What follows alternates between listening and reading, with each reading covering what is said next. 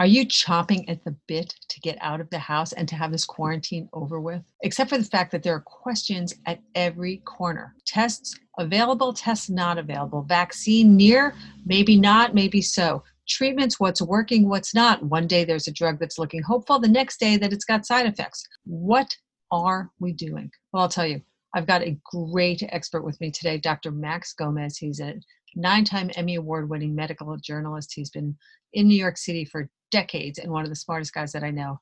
And he is one of the most informed people I know about what's going on on anything, but with coronavirus in particular, the drugs, the treatments, the availability of resources, all of it. So join me. I'm Sarah Hiner, and this is the Bottom Line Advocator podcast. And as always, don't forget, please rate and review us and share it. Okay, we want more people healthy, learning these things so we can all stay safe and be healthy and strong.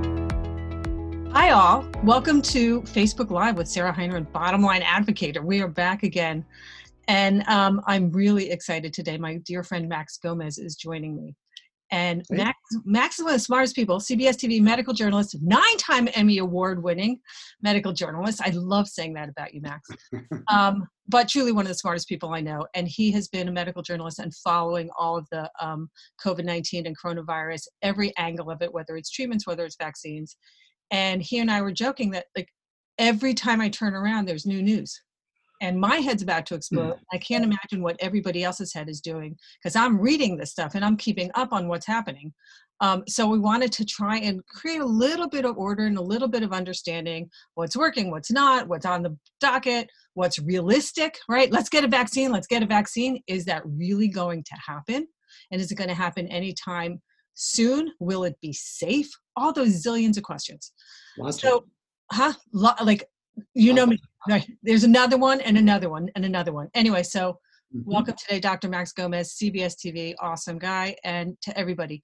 Let me remind everybody of a few other things. Um, we'll be posting additional Facebook Lives.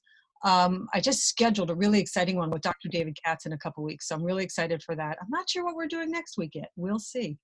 Um, share these if you have questions or comments. Type them in, all right, if you have any questions for Dr. Max, um, and I will work them in as best that I can. Um, we will rebroadcast. This will be available later on, but um, come live. It's always nice. Tell your friends to come on, join us. Um, like our page, like our YouTube channel. I don't know what else. We got all sorts of great stuff. All right, Max, let's yes. talk about this stuff. All right. So overall, let's start super high level. Okay. Um, give me your like, you know, 30 second, you know, 10,000 foot in terms of where we are, bend the curve, like the curve is bending and yet suddenly we're talking about nobody should get sick again. Like what's the, what's the high level, you know, elevator pitch that you're seeing? Well, you know, a lot of it depends, I think, on where you are, where you live. Um, I think that makes a big difference. Rural areas, either of upstate New York or, around the country, um, have a very different experience than uh, those of us in New York City or, or in real urban areas. Um, it, and that's because you know we've we've known this already for a lot of other viruses. Population density makes a difference, and so um, it looks like, at least in New York and some other places that have been really pretty proactive about uh, social distancing and closing things down and letting everything try to cool off, um, that we've so-called bent the curve. Um, the the uh, curve that I saw that uh, Governor Cuomo had on earlier today uh, showed a very the usual very sharp increase going up. Right. And it kind of plateaued for you know a few days, and now we've got this gradual tail Right, which is awesome. Things are, things are slowing down. So I think it's all very helpful. Um, Let me ask you this. Yeah. The um, you're talking about the isolation and the you know the denser the population. Of course, more people are going to be exposed to it. mm came out last week talking about how what is it 60% of the people that were now coming to hospitals had been at home so there was something right. else like quarantining was it it's been helpful i think we've, we've done exactly the right thing but there's other nuances to this in terms of like we'll we'll never be able to live hermetically sealed i did well exactly and i did you know and i did uh, uh you know one of my i've been doing these little so-called max minutes where we uh, um, answer viewer questions and, and we had one uh, along those lines look the virus doesn't just magically appear in somebody's house. Right. It doesn't come in through the roof, it doesn't come in through the window screens or anything else.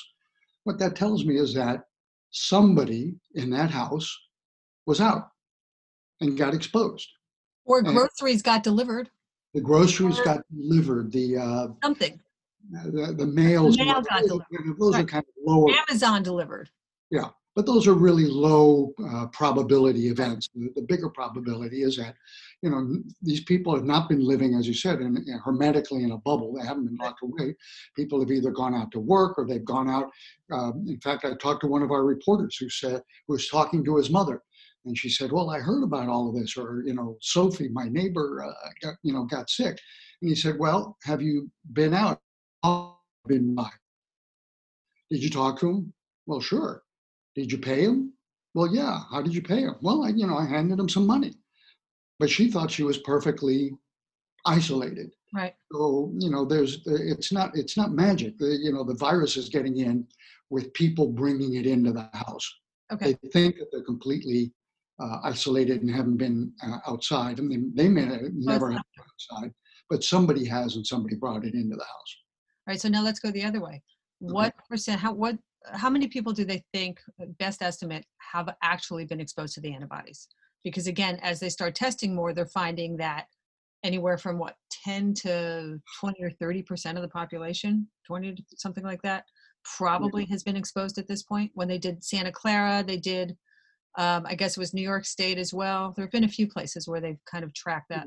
To be honest with you, I'm not really good on, on the exact numbers and, the, Right. and it's a moving target, uh, depending on where, you know, where you're doing the testing and who you're talking to at that, uh, to find out how many. Eventually, they think that, you know, 60% of the population will be um, uh, exposed, but um, that's, you know, whether you're exposed or not is not really the issue. It's whether you get sick or not. Right. But exposure. So can you get like, you know, they talk about herd immunity, right? Mhm. I guess that 60 to 70% is where they'll say that there's theoretical herd, herd immunity. But if I have exposure, even if I didn't get sick, like just have like being exposed to germs, like does that reduce either A, reduce, you know, reduce my chances of getting sick and or B, improve my chances of not getting it badly? When you say germs, what are you, are you talking about? Just germs in general, or you're talking about coronavirus? corona well we'll talk about corona in, in, in particular but in general isn't that kind of what happens with life we're exposed to germs our immune system exercises Oh, right? absolutely. Yeah. No, you need, you know, we lead probably too clean a life Right. uh, in, in uh, the way we live these days. And, uh, you know, when I was growing up and probably you, you know, we ate dirt. You know, we played out. you Silly know, we- dirt it's so We played out, you know, and we had dirt all over us. And, you know, that's how we, you know, that's how we lived. And if, you know, if we could get away with not taking a shower or a bath every day, you know, we, we did it unless our parents threw us in the bathtub. So, um, so yeah, being exposed to germs is a good thing, but you know, it keeps the immune system working. But you need to also be specific about some of these things.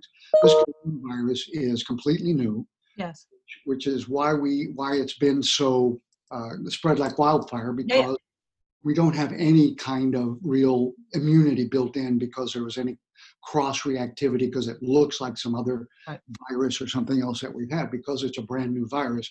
That's why it's really gone gone nuts. But what was the other part of, of your question? i'm probably going off in the weeds a little bit here but is there an aspect to it that even if i didn't get sick that just when there are germs in the world like your body gets a little bit of immunity to it just that it's there that it's out there that you don't have to have been sick to be able to have some of it flying around Well, yeah, I mean, there's the issue that there, there's, there, the, the, the number that's going around is that 80% of people uh, get this, um, and I don't know if it's all 80%, uh, may not even know that they, that they got it. They were exposed to it, they got it. Now, the question is, um, and that's where the antibodies come in and the antibody testing is. That'll Right. tell you that you've been that you've been exposed and you're recovered. The assumption is, but it's not really proven 100% scientifically is that having those antibodies being having been exposed and recovered whether you realize it you, whether you realize it whether you got sick or not you got those antibodies everybody says well okay now i'm protected maybe we don't we don't know that Right. we don't know that for sure it's the assumption other coronaviruses don't give you that much protection. You Right. might have some protection for a while, Right. but it it's probably not um, 100%. And it probably, and it's not lifelong. It might, it may last for a couple of years, but it's not going to be a lifelong uh, immunity. And is that because certain viruses morph, like, you know, the common cold is a coronavirus and we get it repeatedly Right. versus chicken pox, pox is not a coronavirus and you're one and done. And right. Or, or measles or, or, or Right. some of those other All right. the viruses. Uh, you know, that's not clear. It, it, it, I don't think um, looking at, say, SARS or MERS, some of those other coronaviruses, um, you know, they, they don't morph or mutate quite as much as certainly like the, the, the flu virus. Right. So it just may be something inherent that, you know, other germs and other viruses, uh, some confer these long life, lifelong immunities and others just don't. And we don't really know exactly why that is. So it, it, it may be it doesn't have anything, it may not have anything to do with, with uh, the virus mutating. It just may be that our immune system and these viruses just learn to get along, I guess. I don't know, or don't get along. Like maybe we have friendly bac- vic- um, viruses in our bodies like we have friendly bacteria. Let's- Wouldn't that be a surprise? well, Um, have a lot of viruses that stick around in our body. Uh, They may or may not be friendly. Well, that's true too. They they kind of go dormant. Speaking of chicken pox and shingles. Yep. Um, let's talk. You you mentioned testing, so let's. Why don't we talk about testing a little bit? Good. So there's so there seems to be a lot of chat about testing being critical to being able to get out, and this need to test everybody. Um, and there's every time I turn around, I think I heard this morning there are 500 different companies that are have been approved to develop tests, and there's antibody tests, and there's um, you know the swab tests, and there's the you know so what's what's important? Let's let's try that because i don't want to we don't need to go down every piece of it but like what's the important aspect of it that people need to know like are they are they working like The go test- well, I mean, testing is important so that we know who's infected, who has been infected, uh, you know, who is uh, prone to being infected because they, they, they haven't been exposed at all. But And we why I, they go to the hospital. I talked to Joe Feuerstein a couple weeks ago, who's in the ICU at, at Mhm. Stamford Hospital. He said they come to the hospital if they're sick enough. I mean, I guess they're testing. I don't remember if they're testing everyone or not. If they're sick enough, they stay and they treat them. If they're not sick enough, they go home and get told to drink water and rest. So you want to know if you had it so that maybe it'll protect you because we were just talking about you're not sure if you're fully protected or not. So in some ways, I'm going to call so what and i don't mean it because i know testing is important Well, here, here's the thing: when when when the when the ER docs are saying if you're not really that sick, Right. we'll send you home. Right. That has that really has much more to do with do we have enough capacity to bring everybody into the hospital and they also don't there's nothing to treat it though i mean they were saying like if you have a mild case of it it wasn't like they were they they don't have a treatment at this point in time Yeah, exactly. I mean, there's some things that, that are in the works, but also what, what's going on is that, that what what we have to be careful about is because there, there are a fair number of cases also where people have the virus, they're somewhat sick, they're not so sick that they require hospitalization, and then they get they get sent home and they get hit by the second wave that seems to happen to people, Right. where the virus you're sick for a while, you Right. seem to get better, you're okay, Right. and then suddenly it comes back gangbusters and you get sick and die in a very short period of time. right So, uh, so the the sending them home because you're not sick enough is you don't want to be in the hospital anyway if you don't really have to be. Right. A lot of that has most people as you said don't get it that badly um, a lot of that has to do with oh my, hang on. okay do you have an emergency No guarantee that somebody is going to try to call you when you're in the middle of doing something else. the great thing about facebook live is that we're also human in the middle of it and you have to go on air later so you know I, I got you to sneak this in before you're on tv So anyway, so the um, the testing tells you kind of where where you are and whether or not your illness is uh, a flu virus or a bad cold or something else that's causing a a, a fever or aches and pains or or some sort of pneumonia and, and so forth. Mhm. Uh, and, and this virus causes, we're finding out, causes a lot of other things other than a lung issue and respiratory issues. Right, So- it's, it's really a circulation disease more than a respiratory disease. Right. I mean, it causes what they call coagulopathies. It, it, it messes with your blood clotting so that you tend to um, clot blood when you shouldn't be. Your blood clots when it shouldn't be clotting. And that's what's leading to some of the strokes, heart attacks, like, uh, microinfarcts. That's why people are saying at, at autopsy they're finding uh, damage to the liver, to kidneys, and other organs. And that comes because they probably had little micro blood clots in there. So Right. the virus, as it turns out, is causing all sorts of other problems other than the lung problem. But that's what you want to find out is uh, if it's not corona, then let's figure out what it is and what else is going on. If it is, we're starting to get a handle on on on what we what we need to do. Not a great one because we're we're this is this is battlefield medicine. We're learning as we go along. Right. So let's, so now the, so with the testing, again, I'm in no way saying don't test at all. So I'm just mm. trying to figure out the usefulness because, because they're guessing on the treatments. Now also, how accurate are they, Max? You know, And there was a lot of talk about false negatives. I don't know, I don't know if there's as many false positives as false negatives. Probably, and and that's where the you know the FDA, you know, under the circumstances now, they're probably approving tests uh, under what they call emergency use, uh, emergency utilization. Right. Um, that they probably un, under other circumstances wouldn't be approving, but it, they've got to be in the, at least in the in the high 80s. They really love want you. I love this. How can how can it be that is actually calling here in the middle of this? Hello. Good, good. I have to call you back. I'm live on Facebook right now. So a bunch of people hanging on your every word about whether or not corona tests are working. All right, we're two for two so far. Um, You're very popular. I said you're very important.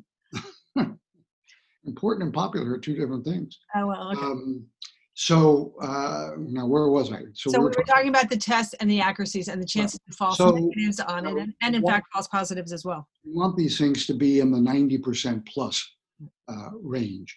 Uh, but there's such a wide variety of these things um, that we don't have a good handle on uh, on what they are. So a positive test is probably real, is more likely to be real. Right. Negative test, it depends. If you're still symptomatic, you want to be retested, uh, you know, fairly in, in fairly short order. How about the um the IgG tests, like the Well, yeah, later on, whether or not you'd had it? Are there false negatives going on that as well? Well, there. So yeah, let's go back to there are different kinds of tests. The the original, the sort of the nasal swab test that everybody was originally talking about um, looks at the uh, genetics of the virus itself. That one is difficult to do in, in a sense. It's it's expensive.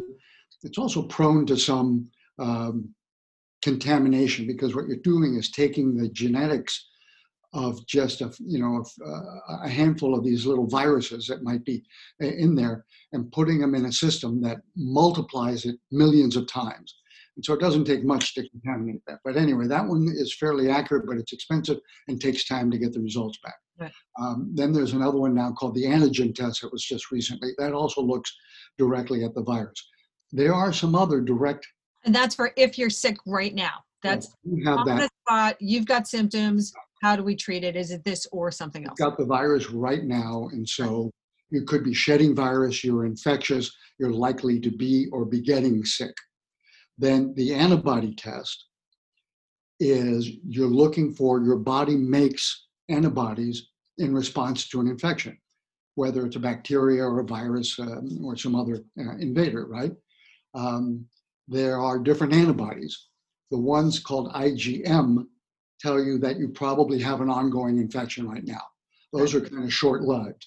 You, know, they go up, boom, and I got IgM. Yeah.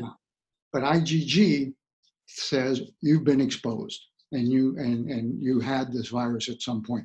If you're feeling fine, you've recovered. This is the same test essentially and the same antibodies. They've been around forever. Not the same antibodies, the same antibody test. Been around forever. HIV testing was that. Right. testing for HIV. That's what And they all are. I mean, chickenpox is, I Looking- keep bringing up chickenpox, Epstein Barr, it's all the same. they're looking, they're looking for those antibodies. Now, a couple of things about those. One is it takes, uh, from previous other studies looking at other coronaviruses, it probably takes about a month before you really develop enough antibodies there, IgG antibodies, to be um, detectable. Mhm. Okay, so it's not like, you know, I got infected and, you know, tomorrow I can be tested and see if my antibodies are up. Right. That's number one. Number two is those antibodies may not be protective.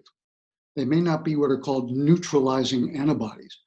Just because you make antibodies doesn't mean that you're protected. HIV, people who are infected with HIV, with the AIDS virus, they make plenty of antibodies, but they're still sick and they still have AIDS or they still can get AIDS if they're not taking all the. It's antibodies, but in that case, it's antibody, the, the antibodies are to that virus. It's not to other stuff, right? Right, So yeah, HIV, it suppresses their immune system. They're now vulnerable to other things, but the oh, virus, sure, Yeah, there's it's not like they're getting the virus again. They got it. But not because of the antibodies. It has nothing to do with. with- Right. No, I understand that. Right. Like, so Just you have, you have antibodies, people are saying, oh, I've, I've got the antibodies, I'm protected. Not necessarily. There but are a lot of we don't know. Is that because we don't know that this virus is going to morph or not? No, no, it's just, no, again, well, you, you can have um, and never be exposed to more than one strain of HIV. You have antibodies, Right. but those antibodies aren't protecting you against the virus. Right. So at this point, so the, the core issue then is that we don't know at this moment in time if coronavirus is a single strain virus or if it's a multi strain virus or like if there are multiple strains of it or if it's going to morph. So the, Yeah. It, it, it might, but it, but again, that doesn't make any difference in, in terms of whether, whether the antibodies are protective or not. so you can have antibodies that just don't protect you. Exactly. What if I That's could? what I'm saying in HIV, Right. you have one strain of HIV and, and they're not protecting you. Because people- okay. A, a, uh, people with AIDS have make plenty of antibodies and they may and they, they may have only been, been exposed to one strain of that, but the antibodies aren't protected. And Okay, that gonna, virus, the main viral, the main part of the immune system that really protects you against viruses are your T cells. right, That's those are different than the cells that make the antibodies. right. That's your frontline defense. Yeah, I mean, so you've got you've got antibody, you've got cells, B cells that make antibodies, and you've got T cells Right. that are actually the killer cells that go after Yeah. uh, the virus or the virus virally virus infected cells. Right. So you'll you you the antibody test will tell you that you've been infected, and so the assumption now is that you can go out because you you you will likely be protected. Probably, but we don't know that 100%. Well, and I'm going to jump to a treatment issue, and then I'll, I'll come back to vac- to this in, for, in a second. Okay. But they're doing this um, plasma treatment where they're taking blood plasma from people that have been sick, hmm injecting it to people that are very sick. Right. Supposedly, it's helping them. Right. And so that's one piece of evidence that looks, that suggests that in fact, uh, these antibodies are protective. Right. Are, uh, will give you some immunity, at least for a while. So that's one piece of evidence for that. However, in South Korea and in China, there have been reports of people who got infected, confirmed uh, infection with coronavirus, got reinfected. Later, from the blood from the blood donation, No, no, no, not from now, having nothing to do with the blood donation. they just got it again. got- I got the coronavirus and I recovered. Right. I've got antibodies, right? Now, a week later, a month later, or whatever, I can get, I got reinfected with, uh, with the coronavirus. Okay. So that, uh, that suggests that those antibodies that you made didn't protect you. Or did it never go away? Did you just not Or, know? or, yeah, you know, that's a possibility. It's Depending on the state of your body, Different strain uh, that came along. Yeah, there's a couple. or your your immune system didn't kick it fully. Yeah, so I mean, that's what I'm getting at is we're Right. still learning a lot about, about this. So we don't know hundred percent about any of this stuff, any of this stuff, really. Let me ask you one last question on test, and we've got I've got a bunch of questions coming in here, and I've got what, what's our hard stop, Max? Because everyone's got a lot of questions coming in. Okay. Um, so on the testing, let me go back to, and I don't know if you can answer this. Okay. Some of the tests, there are again all these different test companies. Some I call it are more reliable than others, but you don't like is there any way for someone who wants a test to choose the test that they get? Like if I know I'm making this up, so but I know Abbott Labs is developing a test, I know Sanofi is de- developing a test, different type, like they're both antibody tests, but different whatever's. Yeah. I'm just using those names as examples of companies in the business. Do I can you can you request it? Like, is there any control the patient has as these are being developed that one of them is further along or they've heard you know that that has been reported as more effective so that you want this one versus that one In other words, can you do mommy shopping when it comes to tests? or something like that right? get all that those facebook groups right of all the moms which test did your kids have mine had this one Yeah. So in, in an ideal world or situation, and maybe a year from now or two years from now, where there are lots of tests out there and, and they've been verified um, that, you know, that which ones work and so forth, you might be able to. At this point, there's not enough of that. There's not enough of the testing around. You could go shopping to a hospital or to your doctor's office and see what they have, but it's not like your doctor has, you know, three or four of the different tests and you can pick and choose you know one from column a and one from column b so there's the antibody test which means you you may have been exposed but ideally you would have had to have been exposed you know at least a month ago earlier Yeah. or the actual active um, nasal swab is most of them now there's some other companies and i've talked to people ceos of a couple of different companies that are using completely different technologies. Uh, there's one that's in front of the FDA right now. In fact, I think yesterday or today, um, they were meeting again with the FDA that from a little, you know, like a diabetes pinprick on Right. uh, your finger uses a drop of blood. In fact, this company uh, was a diabetes company, testing company, or still is. But they, they've completely readapt or adapted their and reconfigured their technology to look for the actual virus particles in that drop of blood. Now they say, you know, and I, I, you know, I have no way of knowing whether it's true, but they've gone to the FDA, and the FDA so far has, has, uh, you know, bought their data, their story, is that they're in the 95% accuracy range, and this thing takes 30 seconds. and this is this the one that they're talking about an at-home test besides Well, they're that- making the the first thing that they're trying to put out is what they call a point of care that'll go to doctors' offices and, and hospitals and so forth. But they also have an at-home version Right. that they have also now put in front of the FDA. Um, Right. They're not that expensive, um, and in 15 to 30, 45 seconds, you get an answer from a little pinprick. Right. So, um, so anyway, there there are other technologies out there, but right now I don't you know, until we have lots and lots of these out there, I don't know that you can actually pick and choose uh, which one, other than I'm I'm sick now, I don't feel right, and I need the you know the actual PCR test looking for the actual uh, virus versus antibody test. You know, I was sick a month ago. My my husband was very sick the, the beginning of March. Horrible cough. I honestly I thought he had it. He didn't have a fever. And this Hmm. was before it was that big a deal. And one night he was actually having a tremendous amount of difficulty breathing, and I could have sworn he had it. Um, he went. He had an antibody test this weekend, and they said it was negative. really. I honestly don't believe it.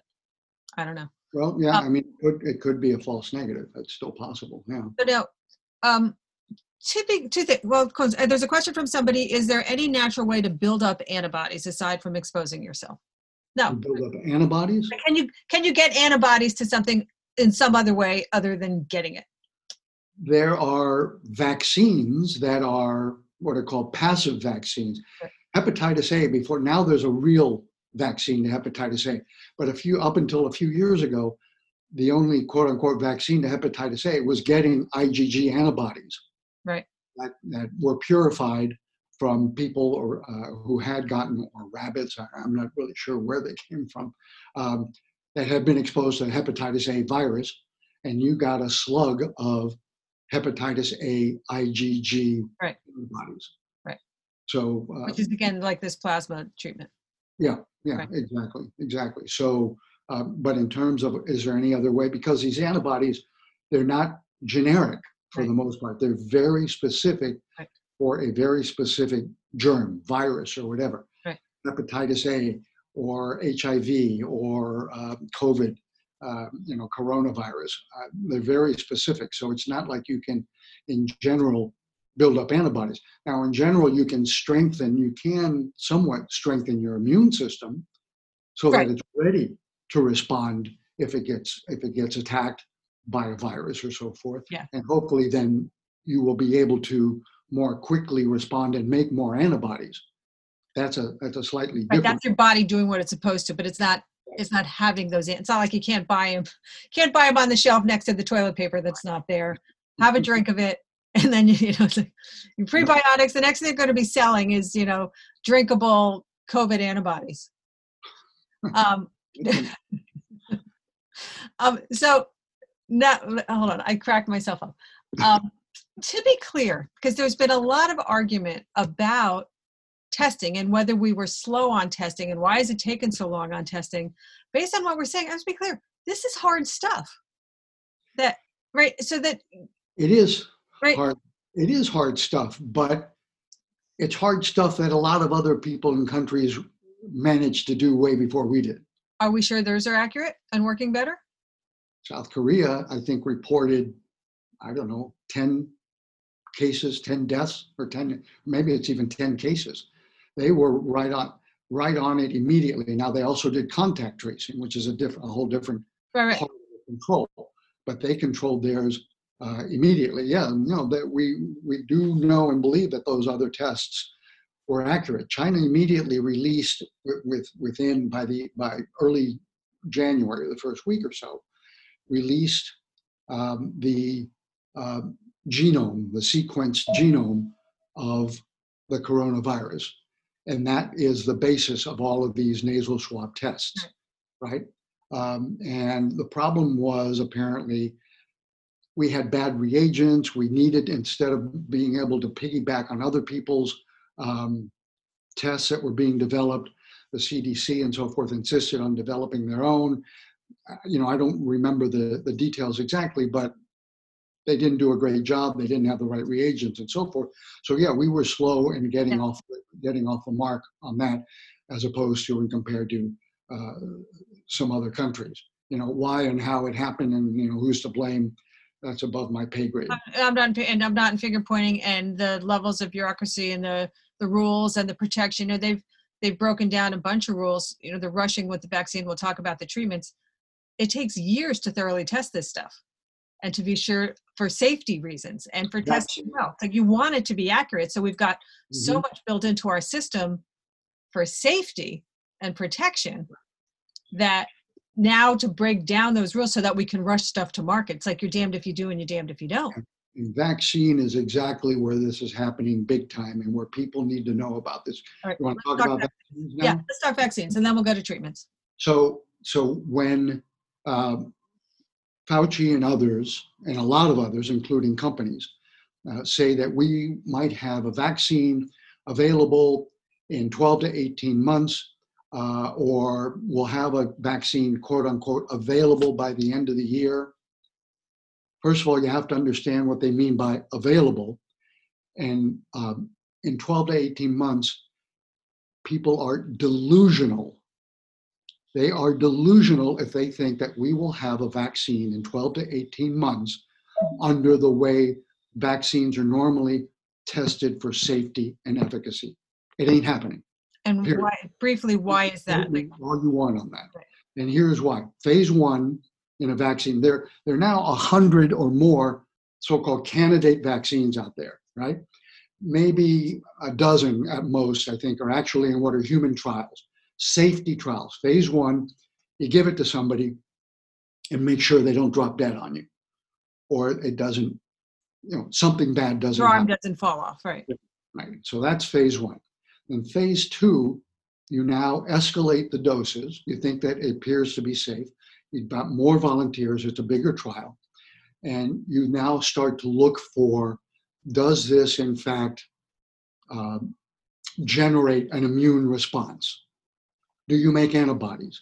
Do you make killer T cells that are going to go after the virus? And you evaluate that in the person, and you evaluate, you take their blood, you see how fast and how high their um, uh, immune response goes. um, depending on the doses and so forth, right? And again, and they also have to do it, there's so many population nuances. Men versus women, different Well, age yeah, groups, But other at this point, at comorbidities. this point, they're not, at this point, they're not getting too Right. far down, down that road. So basically, they're healthy humans at this moment. Right. It looks like uh, they're all healthy humans is, is what we're going to do. I mean, purely healthy humans. It's not like they've got a laundry list of other medications or conditions that they've No, got. no, no. Right, right, right. Because that, that's going to complicate everything. So assuming all of that goes according to plan, it looks like they're safe and it looks like you, you've generated an immune response, right? Now you go to phase three. That is the part that you can't accelerate. Phase one and phase two, they've already cut some corners and things and accelerated it to get it to where we are now much more quickly than, than normally happens, right? Phase three, here's what you have to do with phase three you have to give the vaccine to tens of thousands of people. Uh, the uh, HPV vaccine was given to 30,000 people. Uh, one of the other uh, pediatric respiratory ones went to 40,000 people. They go usually between 30 to 40 to 50, 60,000 people, healthy volunteers that you give it to, right? Right. And then you have to wait. These things normally take three, four, sometimes a decade. You have to wait and see what the natural rate of infection is in this vaccinated group versus a controlled unvaccinated group. 30,000 people who didn't get the vaccine who are matched for age, um, gender, um, uh, underlying conditions, on and on and on, right? So you can't accelerate that ethically, except now it is being considered that we will now, it is actually being a seriously proposed, and this is the only way that it will get a, a vaccine within you know some period of a short period of time.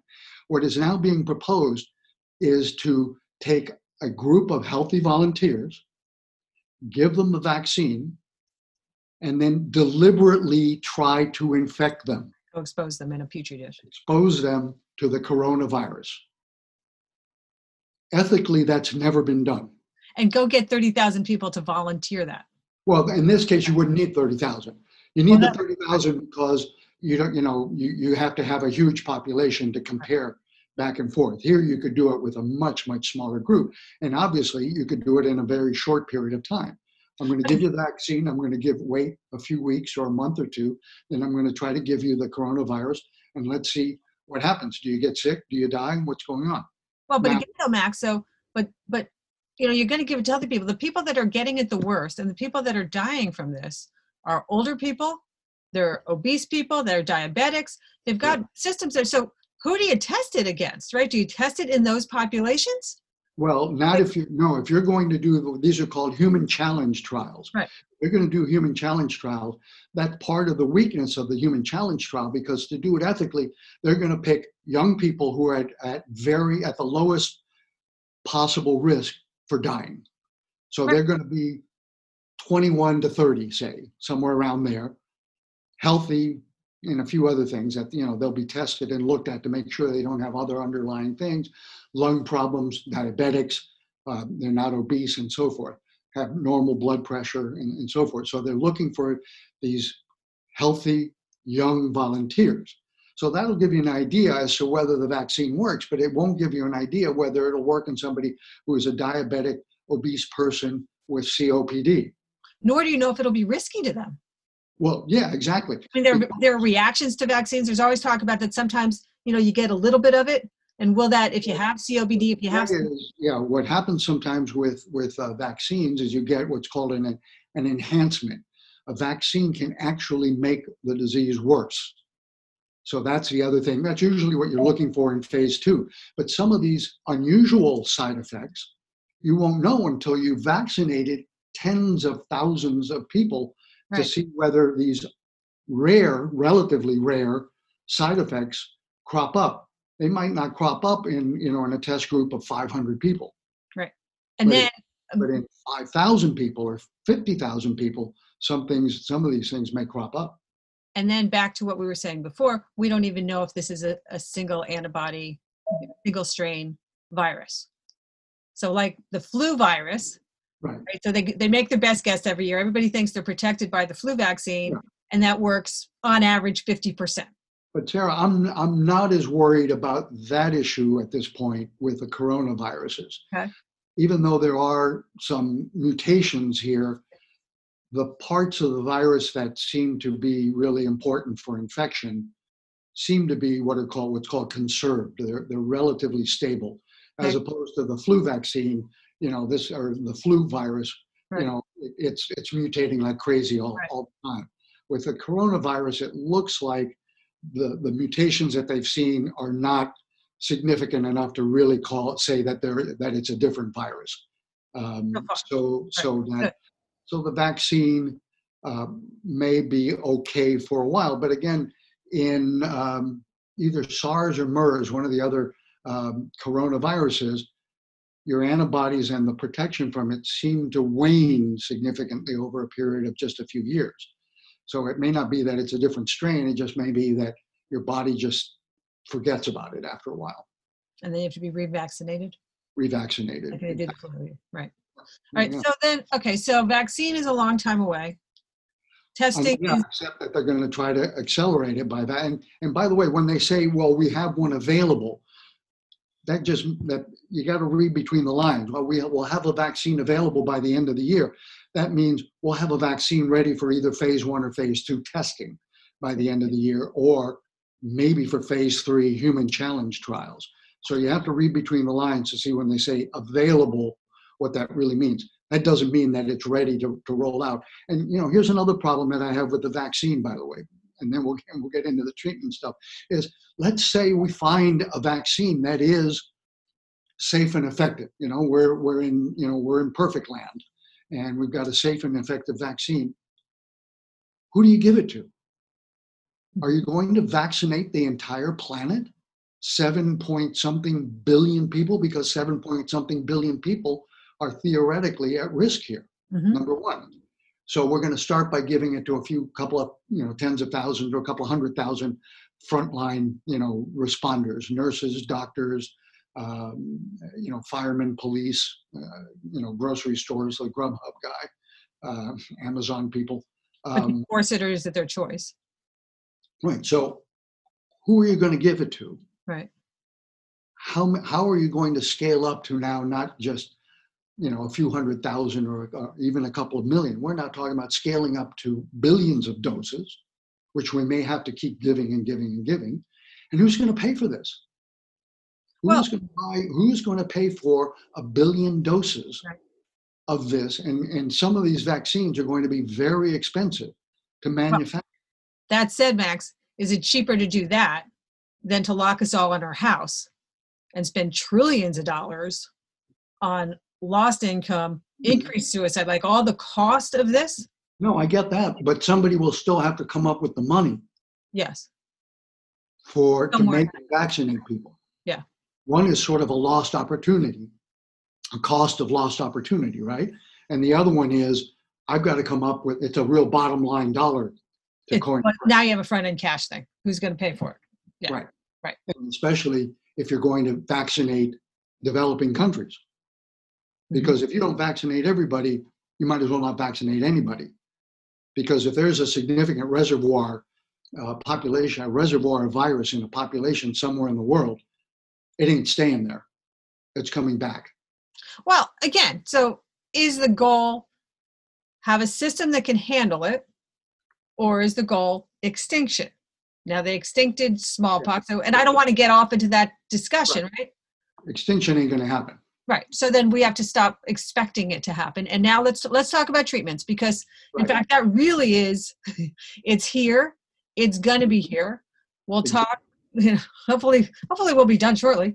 Um, we'll talk a little bit about what to expect as the cities and, and country starts opening up because we're gonna have these little spikes that are gonna pop up. Can the system handle it?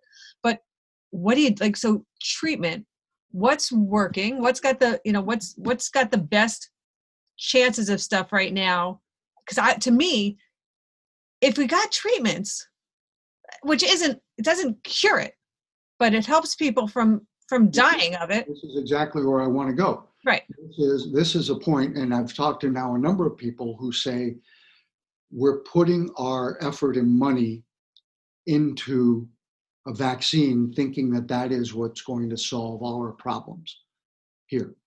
But the fact is that probably 90%, but certainly more, more than 80% of people who get the coronavirus, right, recover Right. without any real significant, you know, they may feel really crappy for a while, uh, but they recover, they don't die. Um, they hopefully won't suffer any real permanent lung or organ damage, but let's say 80, 90% get it and they recover, right? So are we smart enough to be spending hundreds of millions or actually billions of dollars working on a vaccine for the 10 or 15% who might actually get sick and really need it? Or should we focus our, um, uh, our research on finding an effective treatment that is really a more targeted treatment for just the people who really need it, Well- i.e., the people who are actually getting sick? Right? Yes. Right. And Because so that, that's where we really, I think, it makes more sense. You know, we're we're in this stage where, oh my God, I'm just waiting for the vaccine, and that's what's going to, you know, the the clouds Right. will part and everything will be wonderful again. yes. But it's it's not realistic, and it's certainly not realistic in the short run. Right. Well, Yes. Long I- who knows? So should we be focusing on treatments? All right. So what treatments are we going to talk about? So, all right. So, what do we got? So, there's remde- So, all right. Let's talk about remdesivir. That seems to be the leader of the pack at the moment. Yeah, remdesivir is an antiviral that was originally uh, developed uh, to, to try to do something about Ebola. It wasn't very uh, helpful uh, or successful with, with Ebola. And it has, I got to tell you, I was, I was uh, somewhat surprised to hear Tony Fauci um, say that remdesivir is, is now, uh, should now be the standard of care, I think were his, were, were his words, or something to that effect. Uh, because its effect is modest. And he even, in, in his testimony before the uh, Senate yesterday, um, uh, he uh, said as much as that, you know, look, remdesivir, uh, you know, the effect there is kind of modest. It took people who normally took 15 days to get better Mhm. From their coronavirus infection, and they got better in 11 days. And as far as I know, they have not been able to demonstrate any survival benefit.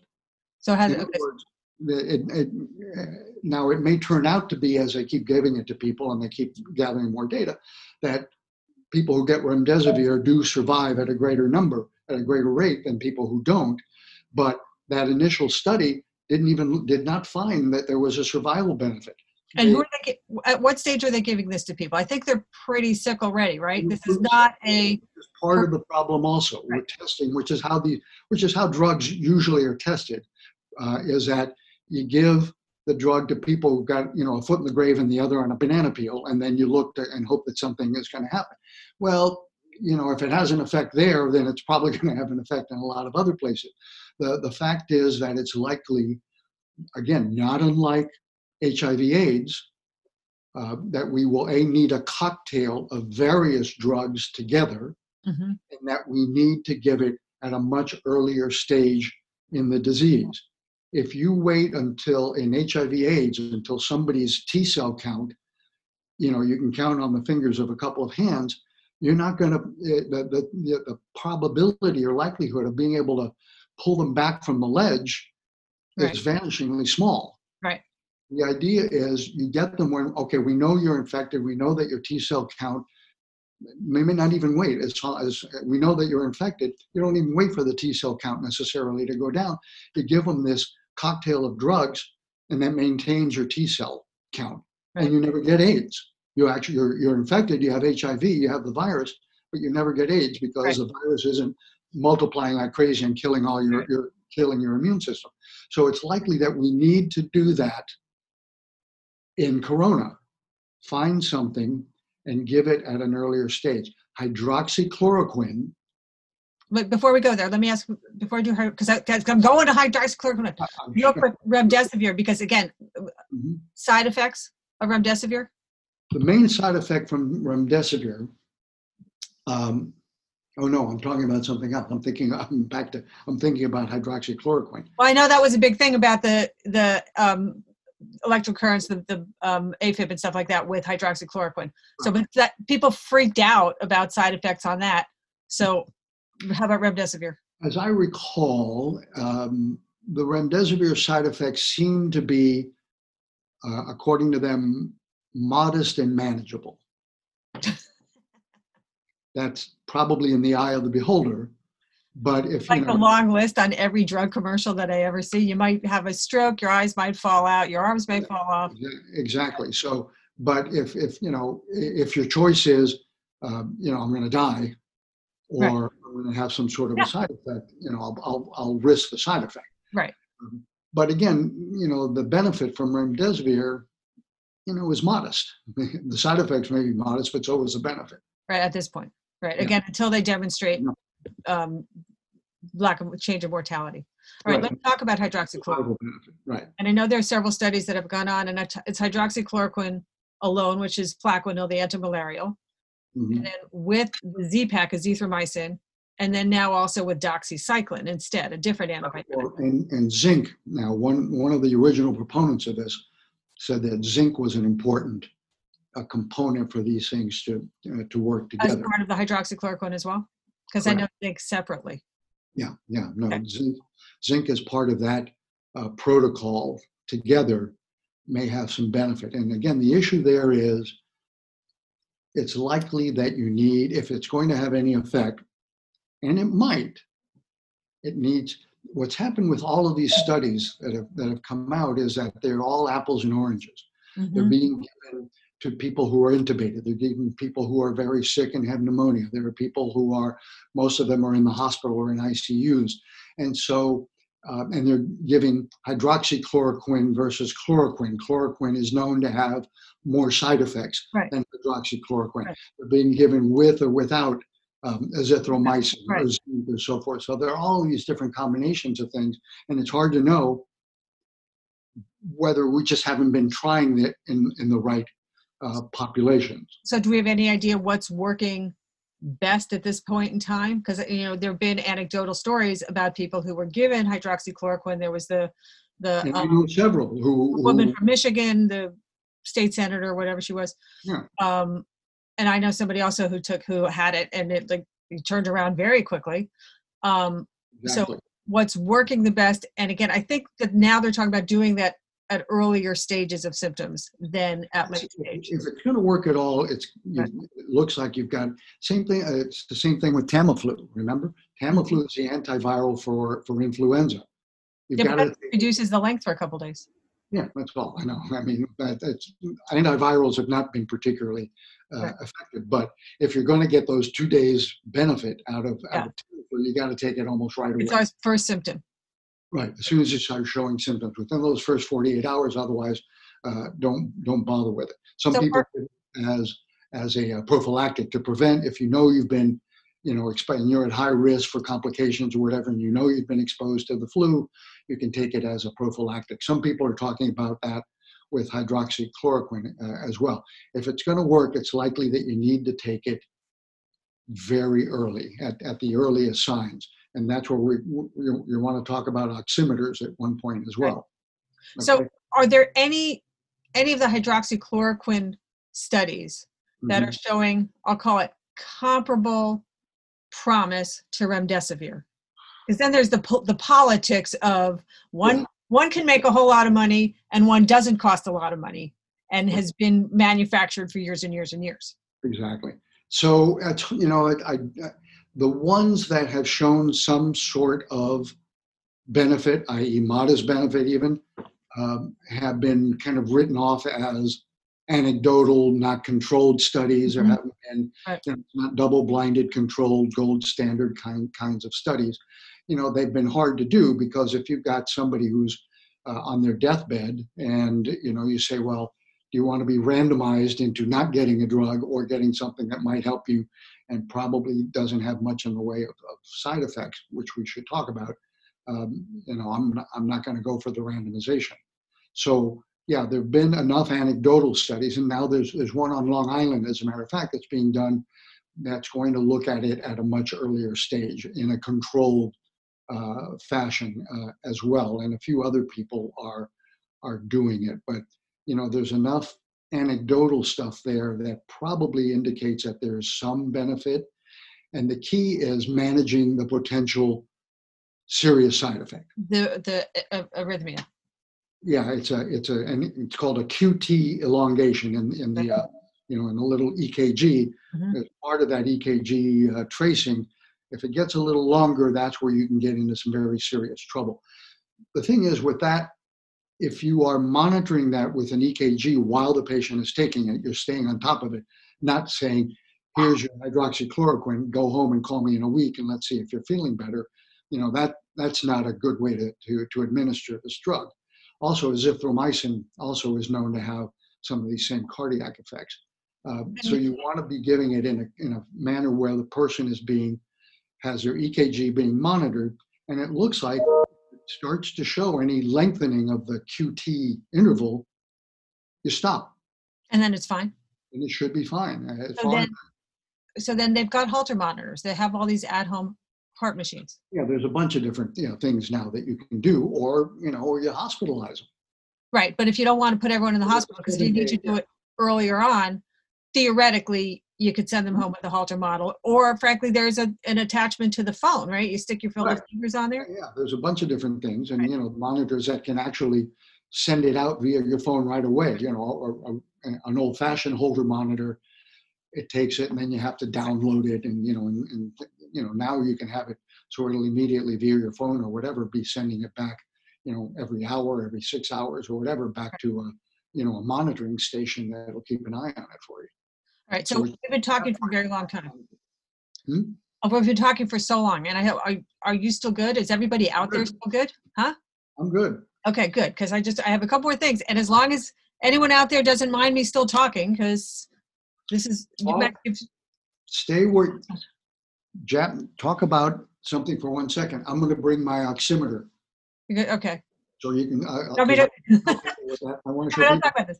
Um, let me just, if anybody has questions, you know, send them on in. And again, there are a couple questions that have come in that have been asking about, um, um, you know, kind of the the world. We talked a little bit. Someone asked about the virus remaining dormant in our bodies. I think we talked about that already. We're not sure. It's a novel vac- a novel um, virus. They just don't know yet how it's going to react, whether it's going to, your antibodies will stay with you, whether or not it'll reactivate. They, they just don't know at this moment in time.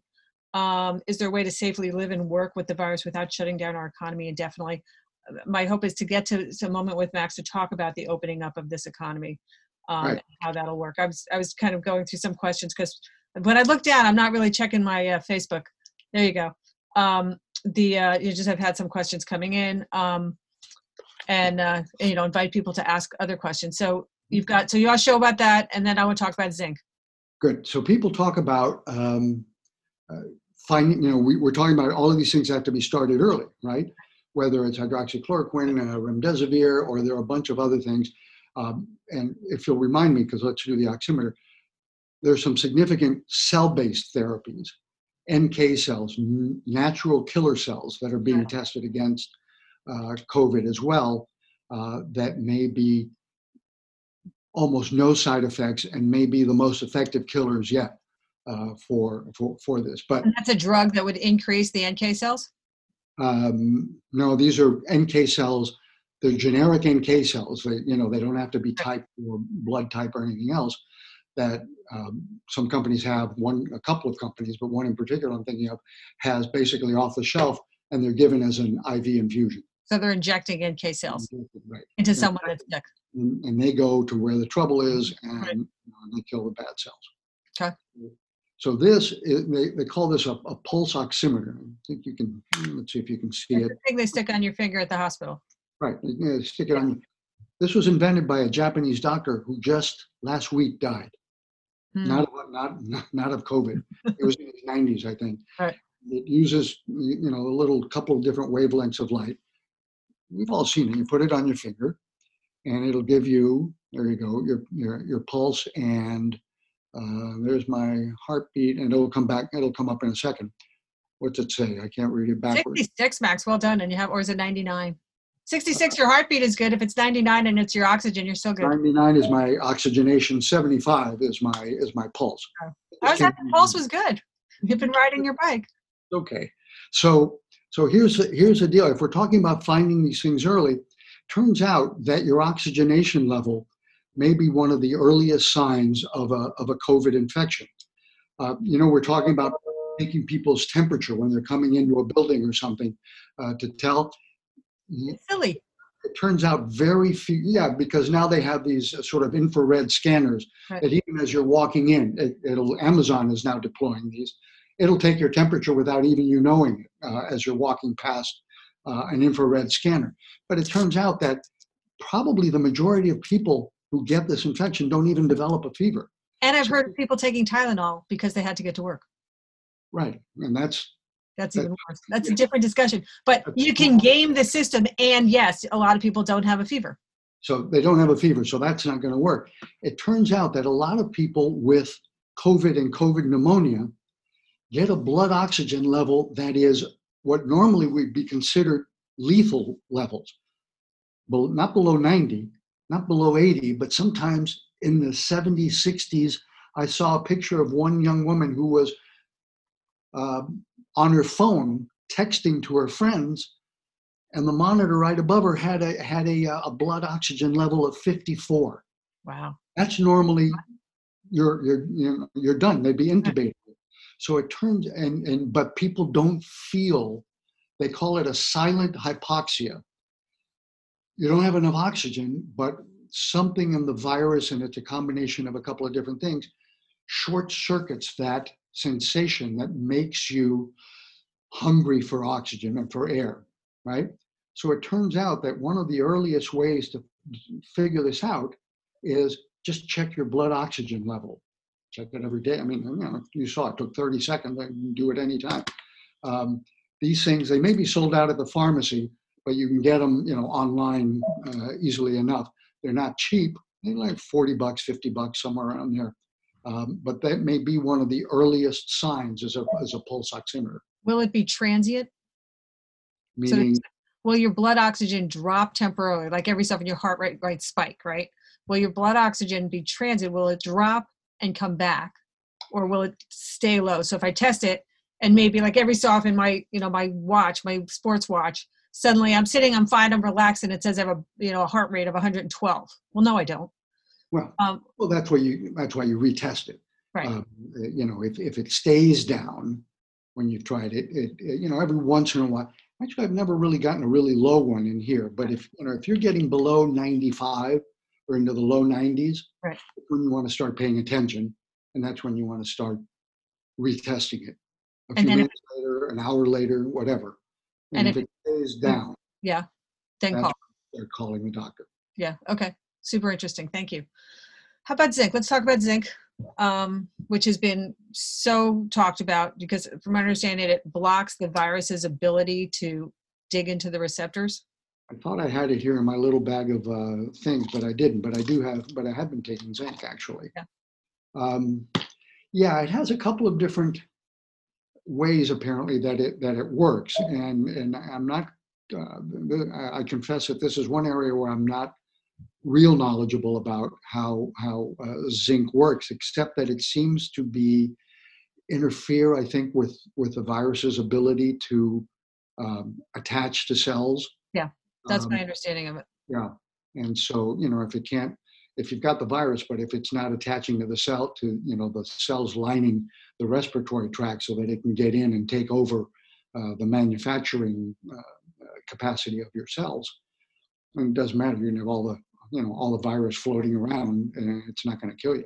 So, so most importantly, I mean, every And it's a low, you know, it's a low, no side effect basically, as long as you're not taking negative. everyone we were talking before about so we got vaccines, we got tests, we got treatments, prevention. This is something you could do be doing prophylactically, preventatively, cheap as anything. Anyone can be taking it safely. You always check with your doctor. You can potentially interact with who knows. Yeah. But You overall, huh? You always want to let your doctor know what, what you're taking. I always say, always, no matter what, natural medicine is not do-it-yourself medicine. exactly. Right. And there's Um, one more thing you can be taking to do it to, to you know to help yourself out. Go. Vitamin D. Mm-hmm. Vitamin D turns out to be a very powerful immune system strengthener. Which they've known for a long time, but now they're seeing a correlation with this. Right. So you don't, and I'm not talking about the 400 international units that you get in, you know, your one a day vitamins. Uh, that may be enough to keep you from, you know, fracturing your bones and osteoporosis. It's not enough to what we're talking about here. You need to be taking probably at least a couple of thousand international units a day, and some people I know take many much more than that. And um, and that's pretty safe until you start getting into, you know, 10 or 20,000 units uh, a day, uh, because uh, if you're a young person and you go out in the sunlight for half an hour, you've probably made 35,000 international units of vitamin D just from being out in the sun. But since most of us, especially now that we're quarantined, are not getting outside, Right. or if we're getting outside, we're slathering ourselves with, you know, sunblock. Mhm. Um, so we're not getting the vitamin D. And almost everybody that I ev- almost everybody in the northern hemisphere is vitamin D deficient anyway. Right. So that is a very powerful one. And I got I'll tell you a little anecdote that, you know, I interview a lot of the very top and famous doctors uh, in New York and around the country. And uh, there were a couple of studies that came out some years ago about vitamin D levels in women with breast cancer. And they found that the women with the highest levels of vitamin D, who had had breast cancer, the women with the highest levels were far less likely to have a breast cancer recurrence than Mm. the women who had low vitamin D levels. But, you know, pretty good indicator that vitamin D was doing something, was helping. So I asked the doctor, a couple of these oncologists, I said, you know, so are you recommending it to your patients? Now, now they might be. Five or eight, maybe even 10 years ago, they weren't. They said, well, we don't have enough studies. The data aren't in enough yet, you know, blah, blah, blah, the usual stuff. And then I asked, well, are you taking it? Oh, yeah. God, that makes me crazy. Well, I mean, I kind of understand why why they do it that way, but they don't have their double-blind, placebo-controlled, you ginormous know, we test. enough to you know to recommend it, blah blah blah. But Right. you know, they said you're recommending it for your patients. No, not yet. Are you taking it? Oh yeah. Right. So you know that that was it. I was sold. So, are so here's the question: Are doctors recommending people should be taking zinc and people should be taking vitamin D? I And think if- it all, that all depends on what you know who you talk to. Right. But it's out there, and it's again low risk. You don't want to drink a bottle of vitamin D. You don't want to eat a bottle of it, but three to five thousand IU's a day, I think, is kind of what the standard. That's that's pretty safe. right, which will keep. And, and- if you miss a day, it doesn't really matter because it's what's called fat soluble. Right. You store it anyway, so so you're fine. The And we're zinc, fat anyway, sitting at home. So yeah, the zinc you do have to take every day because that you know just flushes out of your system. well, and also people can get outside, as you said, in 35 minutes, you're getting quite a quite a dose of it. But nonetheless, yeah, to take it. As you as you get older, you you don't you don't make as much vitamin D in response to the sun. But um, so it's you know these are tiny little tiny little capsules that, that you can take. Yeah, We and talk about killer cells.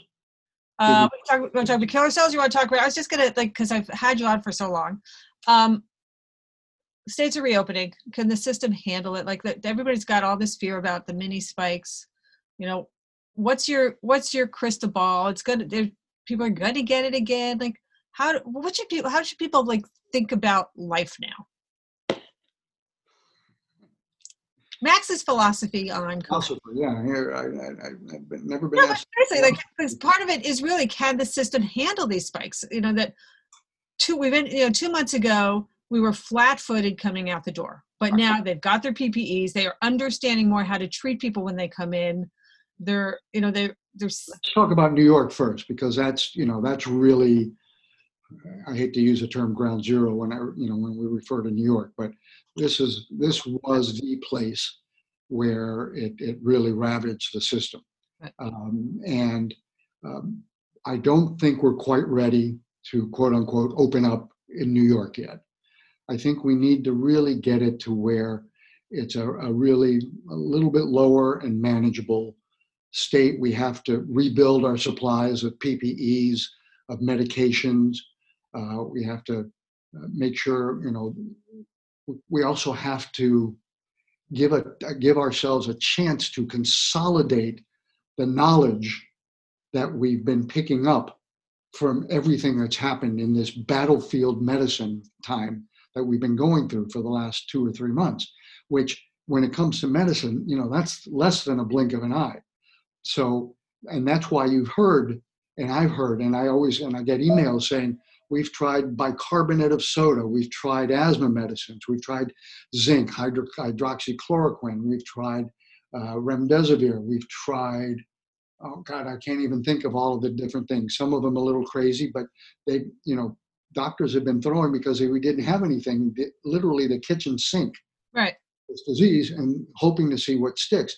So we need a little period of consolidation for one thing to sort of take a deep breath and evaluate what seems to have made a difference and what was just anecdotal. So that's one part of it.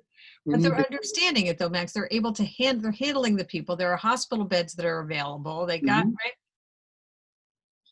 Mm-hmm. Having the ventilators, knowing now that rushing people with a low blood oxygen onto a ventilator may not be the best thing in the world. That may actually be counterproductive. For some people, they still need it. But as I said, we have some people who have very low blood oxygen and they don't have that, that air hunger. Uh, so slapping a tube down their throat may not be the best idea. So we need a chance to figure out, and, and again, as I said, rebuild the, the stockpiles of, of PPEs and of medicines and, and beds and stockpiles of, of people who are who have been literally as if they were on the front lines in Vietnam doing battlefield trauma medicine now for the last couple of months. These people need a break. Yeah. You know, they, to, they, they just need a chance to like decompress. They've all got PTSD. Oh, sure. Right.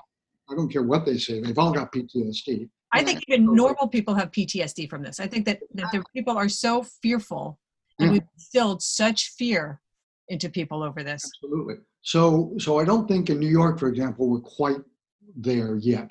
In places where you know the curve has been really flat and very low for a while, but you can't. It, people have used the term you can't flip a switch and say, okay, everything you know we're open and let's go back.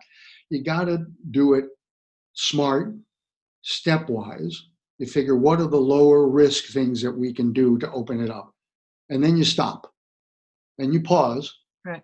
because you're not going to see immediately whether that was a good idea or a bad idea. No, because it takes two to four weeks for it to incubate. Exactly. It takes right. a while for that to, to show up to find out whether that was a great idea or not a great idea. Are the people who went out to get haircuts, which I, I could use, you ought to see the curls back here. uh, you know, was there a spike in those people who, you know, in, in, in, in COVID 19 in, in those people?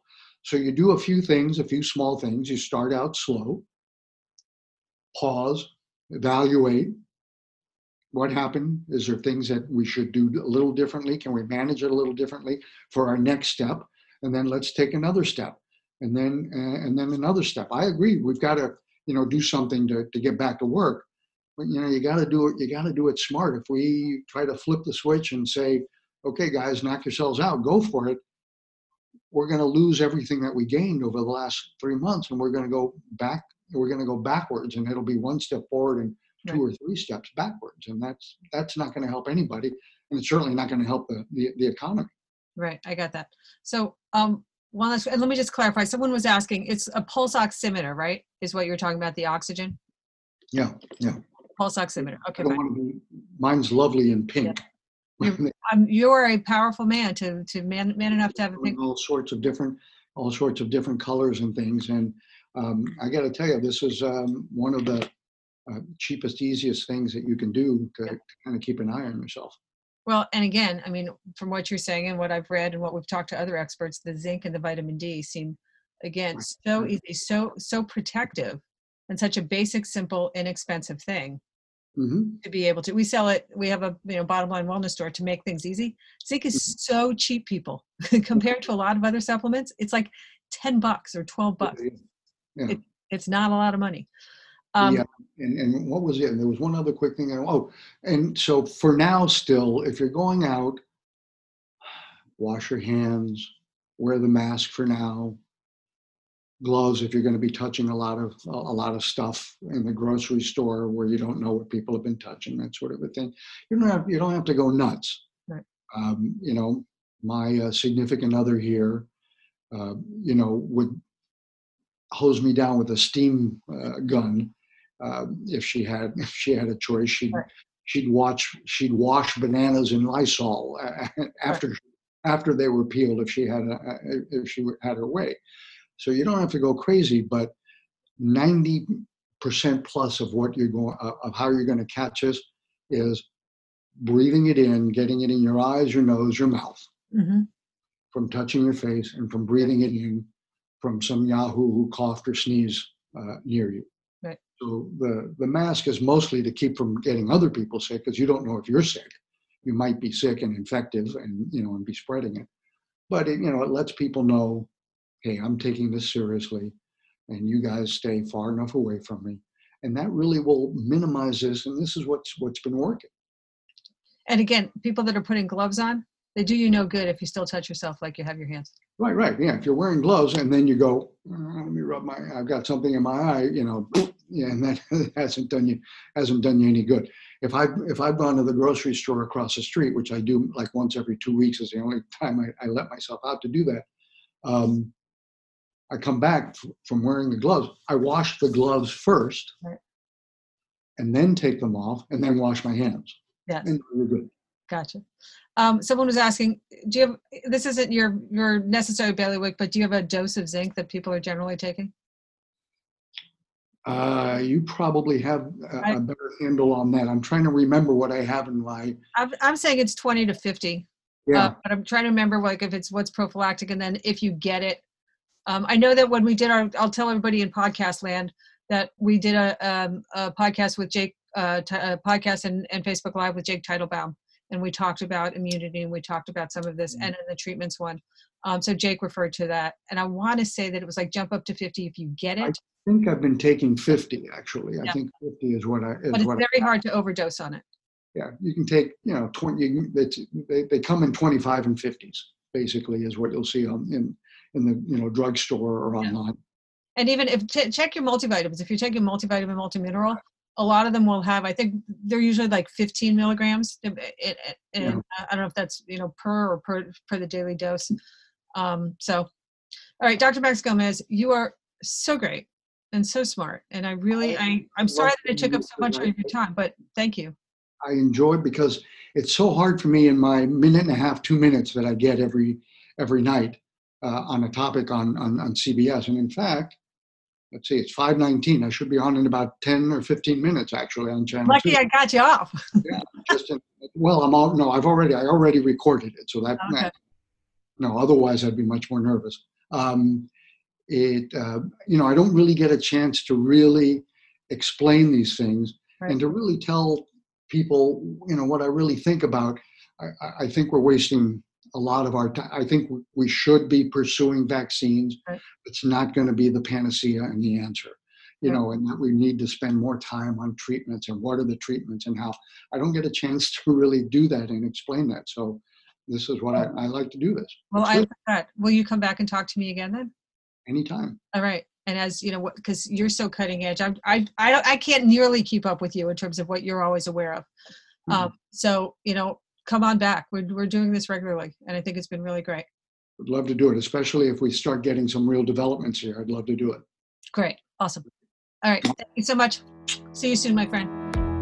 I'm talking to Dr. Max Gomez, award winning medical journalist, about truth versus fiction with regard to COVID 19 spread, treatments, testing, vulnerabilities, and more. Getting information readers can trust from the world's top insiders is core to how our flagship publication, Bottom Line Personal, helps people do better and feel better.